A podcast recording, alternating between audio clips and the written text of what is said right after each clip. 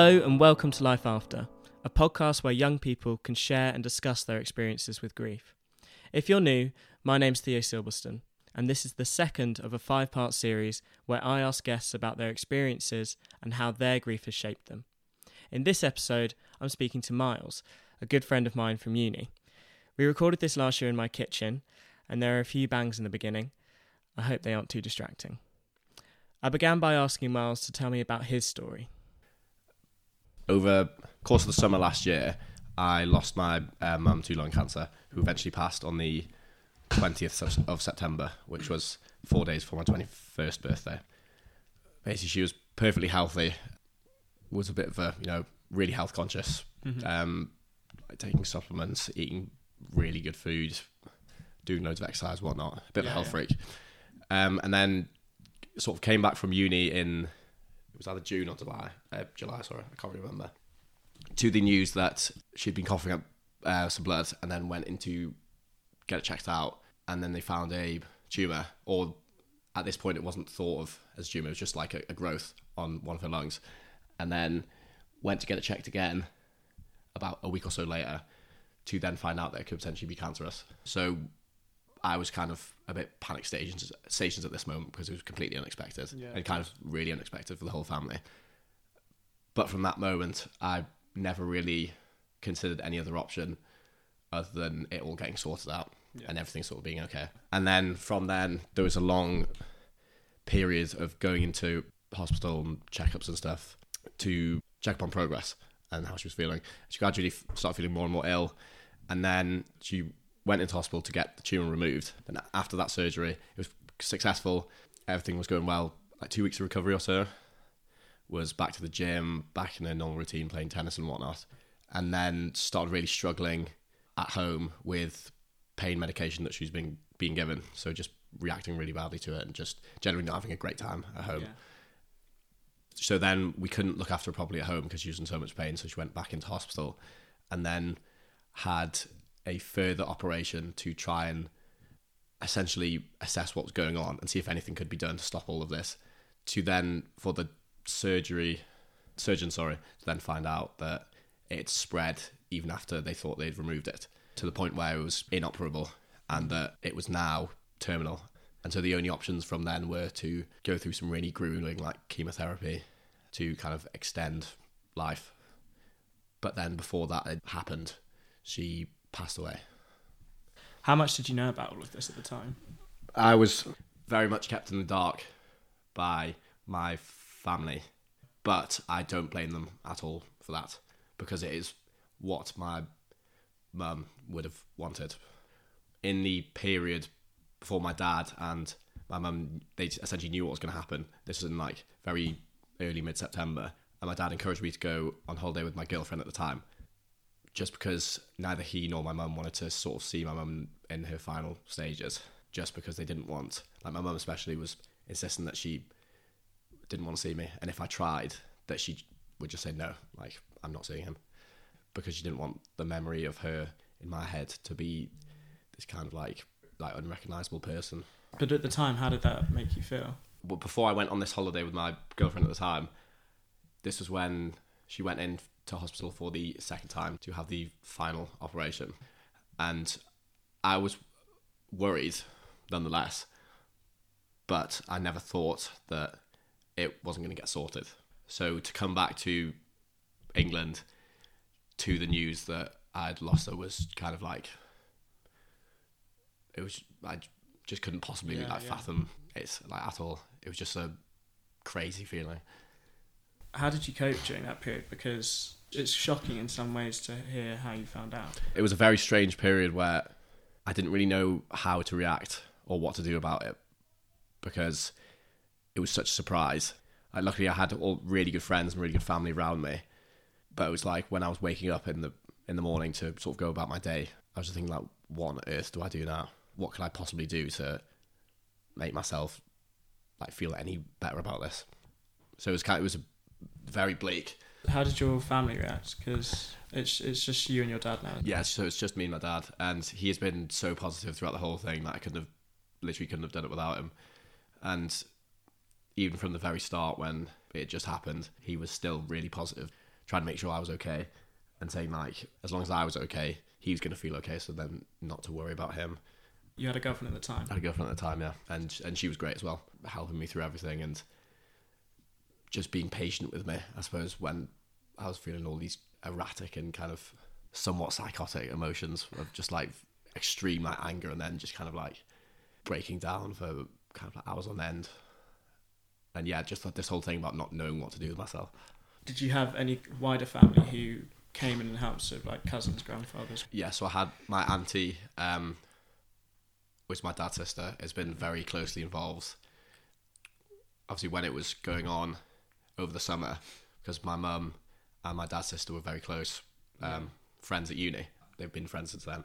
So she was very closely involved and has somewhat acted as like my second mother in a sense, checking up on me even nowadays on a, re- on a regular basis, just with everything that's happening. It was really helpful to be able to speak to someone who is not my dad about it, but Yeah, but in yeah. the family who I can still really closely relate to. Were you were you worried about your dad at the time? the things that were going through my head, especially when it had started settling. So when I was back at uni in September and so forth, Yeah. I just couldn't stop thinking about the fact that him and my mum were married for 25 years, I think it was, and mm. had known each other and were like go in a relationship since university. And to think about the fact that he's now lost that was really, really concerning and upsetting. And it's kind of still a thing that I struggle with. Did you did you voice that at the time, or have you voiced that since? I've yeah, so I've said stuff to him about it, just saying like, look, I know how positive you are as a person, and you just want to get me and the family through this and get on with our lives because it's what she would have wanted. I can't ignore that you've lost someone who's such an important part of your life, and I just want to make sure that you will be okay with it and like that you're not just putting on a front just Yeah, just to yeah. be the like the super dad, I suppose. And he just he says the same things, just that as long as you're happy, I'm happy. I'm at peace with the whole thing. In that she was in so much pain, and it was her time to go and be at peace. And now it's our turn to feel the pain of her gone. You went back to uni pretty pretty soon after then. Yeah, so I found out on the twenty second, and then I was supposed to go back to uni that day actually. So this was on Saturday, and then took the Sunday at home, and then on the Monday it was my birthday, and obviously like I've never wanted to celebrate a birthday less in my life, but that was when I actually returned to uni, moved back to Leeds, and that was all kind of mostly my dad's doing because he's always had this mindset that you know we need to keep moving forward, and he was like your life is in Leeds now with all- your friends and your course. Like, you need to get yourself back and do what you can. And so I essentially did that. And being back at uni did help. Did it feel slightly unnatural at the time? It felt ridiculously weird. And just kind of being back in this uni house where like my dad dropped me off, that in itself was weird. And just kind mm. of like setting up my room with just my dad, my mum not being there was really, really strange. But the whole university situation, so being in Leeds has definitely helped me on a day to day basis. Just mm. keeping busy, having good friends, and just literally doing what I can to keep going. It would always be in my thoughts, but I would just try and do uni work, like go to the gym, see friends, and not let it become my life, but have it so that it's always a part of my life. Moving now, kind of back to the present. How how are you feeling now? It feels as if I've learned a lot in this past year and a half or so that it's been since everything started happening. What have you found most challenging about it then? At first, when I came back to uni, I really struggled going home because then it was going from like my distraction to home where it was really fresh and everything would come flooding flooding back and it was Yeah. And so then I got in my head that home was kind of, especially because my dad works um, and he always has worked nine to seven days. So whenever I do go home for the holidays or midterm, it tends to just be me and the dog all day. So it was really hard to just kind of be there, kind of in my own thoughts, just kind of looking around the house and looking at pictures and stuff. It was really hard to get used to. And then just the whole graduating from my undergrad was really really difficult and just kind of all of these things that i'm now doing that i used to do with like my dad and my mum and now doing it just me and my dad like as nice as it is to have my dad there and stuff. It is just it is just different. It's Yeah. just been a matter of getting used to it all. It's been hard. Have you developed any coping mechanisms to kind of get through those? So my sort of like socializing and doing stuff with my mates and my family actually has been a really good way of getting out of like a bad headspace. And my friends have been great. Like I can't possibly have asked for more from them. At this age, it's such an alien thing. Like you can't you can't possibly expect like a 21 year old to know perfectly how to deal with their, yeah, exactly. their yeah. friend who's just lost like such an important part of their life. But yeah, they've been they've been great Are you are you still angry? at the situation. Yeah. Yeah, and I am on a day to day basis. There's up and downs with regards to that. So that was initially one of the main things that I struggled with, because I was so, I was so annoyed and like, sort of like angry at, at the world, being like, why has this happened to my own mum? Because you never think in a million years that something like this is going to happen to you. And then another thing that I was really, really angry and annoyed at and couldn't get out of my head was the fact that I didn't actually get a chance to say goodbye. And I'm not so much annoyed about that now because I've sort of settled it with myself. Mm-hmm. But that took me over a year to kind of get over in my head. And it was something that I thought about every single day, being like, oh, I didn't get a chance to say goodbye. And then from yeah. then I'd think, I didn't get a chance to say goodbye. Like, was the more I could have done. Mhm. Like, and thinking about all the times where, like, me and my mum had an argument or like f- a falling out for sort of silly reasons. Just Mm. thinking, like, I would do anything to just take that all away. Yeah, of course. Mm. But uh, at the same time, there's no way you could have known. Exactly. Yeah. What's your role been in the family since? It's been quite mixed because over the past year, specifically in the past eight months, I've really kind of been struggling that emotionally, um, and with all these uh, like anxieties and feelings that I've never really felt before. So I've been in the position where I've kind of been needing quite a lot of support from my family. Um, uh, but yeah, my my dad, my auntie, my uncle, my cousins have just been so good with it all. And at the same time, like whenever my dad or anyone is upset about something, like they know that they can always come speak to me, and they do. But it, it is, I do find it quite challenging to sort of help other members of the family out when I am sort of trying to help myself out at the same time. Yeah, it does yeah. feel like a lot. Are you comfortable with asking for help though? Yeah, definitely. It's quite challenging with my friends, not because of how they are. Yeah. It's just the fact that I find more satisfaction um, seeking help and advice or whatever about that situation from my family because they were there and they they know exactly They know the details. exactly yeah Yeah. I find myself that my friends are brilliant and my Yeah.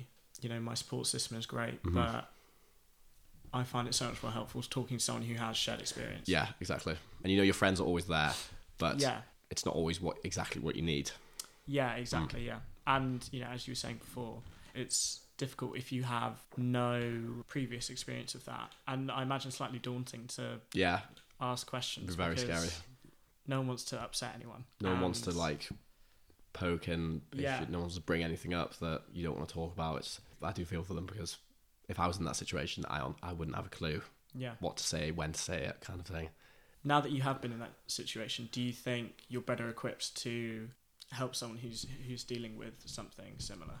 Yeah. So I think that even though every situation of someone losing a loved one or a friend Mm. is different, loads of cases can share similarities in like the way they feel and the after effects. So I feel able to talk about what I went through in a way that they can attempt to find some similarities in that so that they don't feel so alone Yeah. in what they're going through. And I think that was the big thing for me at the very start is I did feel quite alone in how I in how I felt until I started talking about it with with my friends and with people who'd gone through similar things just to find out that okay I'm not going through these mad things by myself and me talking about it with someone who's asked, asked me about like for help on it Mhm. helps me as much as I hope it helps them So, before you mentioned that you suffer from a few anxieties, Mhm. do you just want to kind of tell tell us just slightly more about that, if that's okay? So, especially within the last six months, I've been really struggling with sort of getting my head around certain feelings that I've never really felt before. And they've kind of like s- scared me quite a lot at times because because of this whole situation with my mum and losing her so quickly to mm. an, a really horrible illness. I've been experiencing some quite intense symptoms of anxiety over the past six months or so to do with overthinking about what happened, about the future, Yeah. and just kind of general anxieties about life. But they've just mm-hmm. been amplified by this whole situation to the point where I've been like in and out of the GP, being like, "What is wrong with me?" To then kind of be reassured that it, it's just, it's just like anxiety and feeling on edge and stuff, and, and not to worry about it and just kind of run with it. But it's taken me that long to come to terms with it myself and realize that you know there's not something wrong with me. Like I don't have a brain tumor. I don't have something horrible like yeah, that yeah. and to just kind of accept days when I'm feeling anxious, except days when I'm feeling really angry, except days when I'm feeling really sad, and not trying to fight against them. But it's taken me so long to kind of come to terms with that. All of it just really, really scared me at first. So have you have you sought any counselling? So I started going through counselling in April. I was quite lucky in that the first counsellor I uh, got in contact with, I really liked and thought he was a really genuine guy and was really easy to talk to and could tell that he listened to what I had to say and mm. then also offered what I see as really good advice on Yeah. his behalf as well. So I've been seeing him semi regularly and I think it's definitely been of a great benefit to me. And if anything, I regret not seeking help in that form earlier. Was there a reason why you didn't? I just kind of, cause I'd never had it in the past for any issues, and in my head, I couldn't really, I couldn't picture how it could possibly sort of make me feel better in myself. But I have learned that a great thing to help me sort my own headspace out is actually talking about stuff, and so I have really been able to benefit from that. Did you have any experience with the university counselling service, or did you just go private straight So away? before I was looking into private counselling, I look yeah I looked into the university service Mm. and actually also looked into the chaplaincy Mhm. um, service at Leeds, who I had one session with, and did find that quite useful actually. Mhm. But with the university service, I was put off by the fact that there was a five week waiting list, so I couldn't really comment on it. I've heard quite mixed reviews. if we kind of move to a state of reflection, Okay, um, how do you think this has changed you? I don't think it's changed me hugely, but it has perhaps changed my perspective on life itself and like my opinion towards my friends and my family. In that, now that that's happened to me, I don't really want to take anything for granted.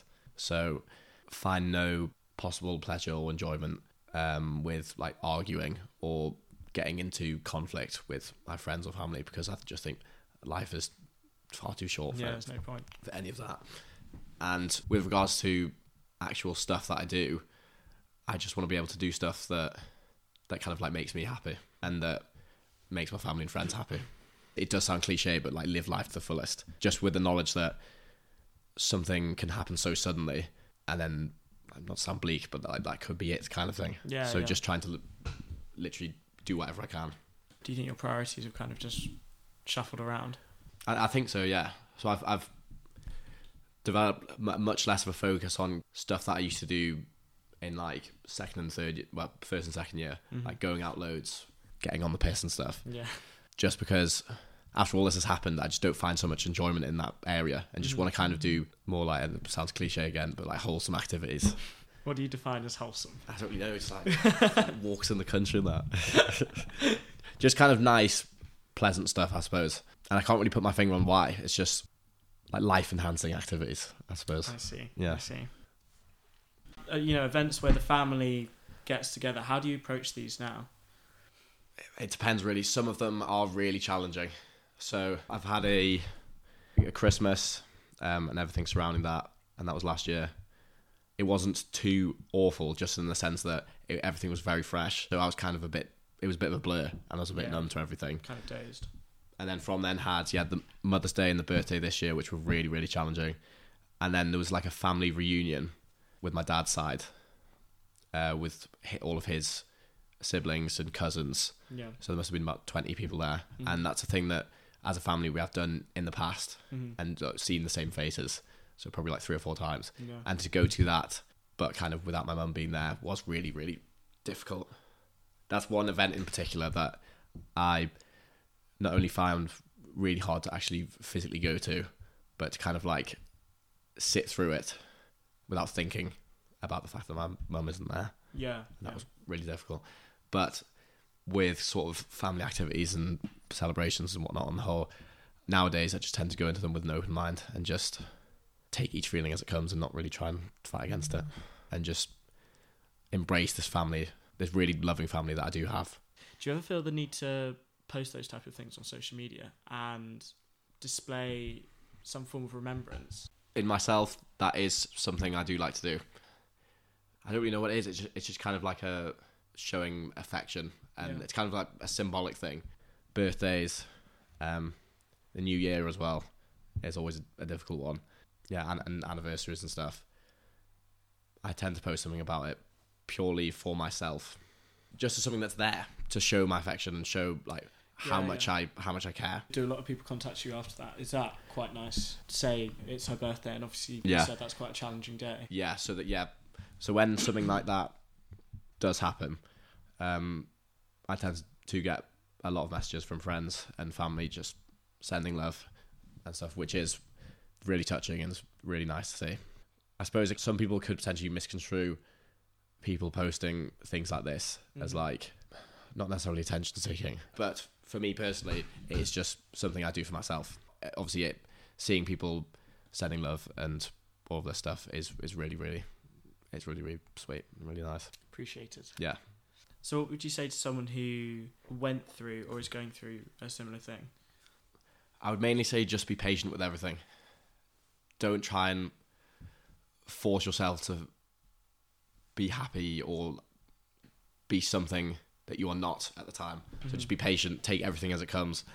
Don't be afraid of being sad and or spending days just being really angry because all these emotions that you hold in will come out at some point and will bite you in the arse essentially when you don't want them to, which is an issue that I've been struggling with this year, which is what the my counsellor and my GP have been saying to me, which is all of these anxieties and emotional stress that I've been going through Yeah. has been, they say, as a result of all these pent up emotions that I had last year, which I didn't fully deal with, and just kind of keep busy and just try and be as positive as you can.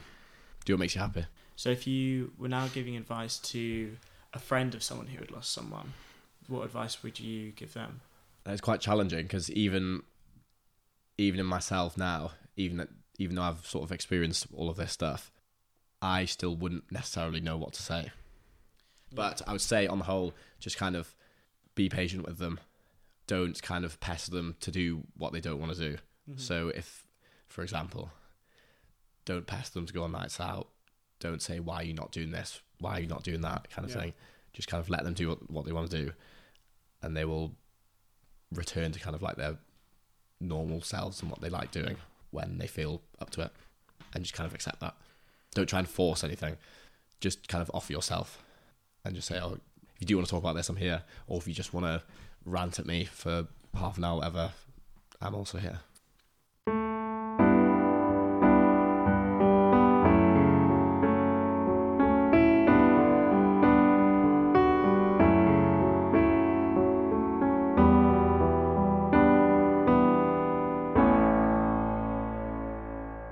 That's it for this episode, and a huge thank you to Miles for coming on.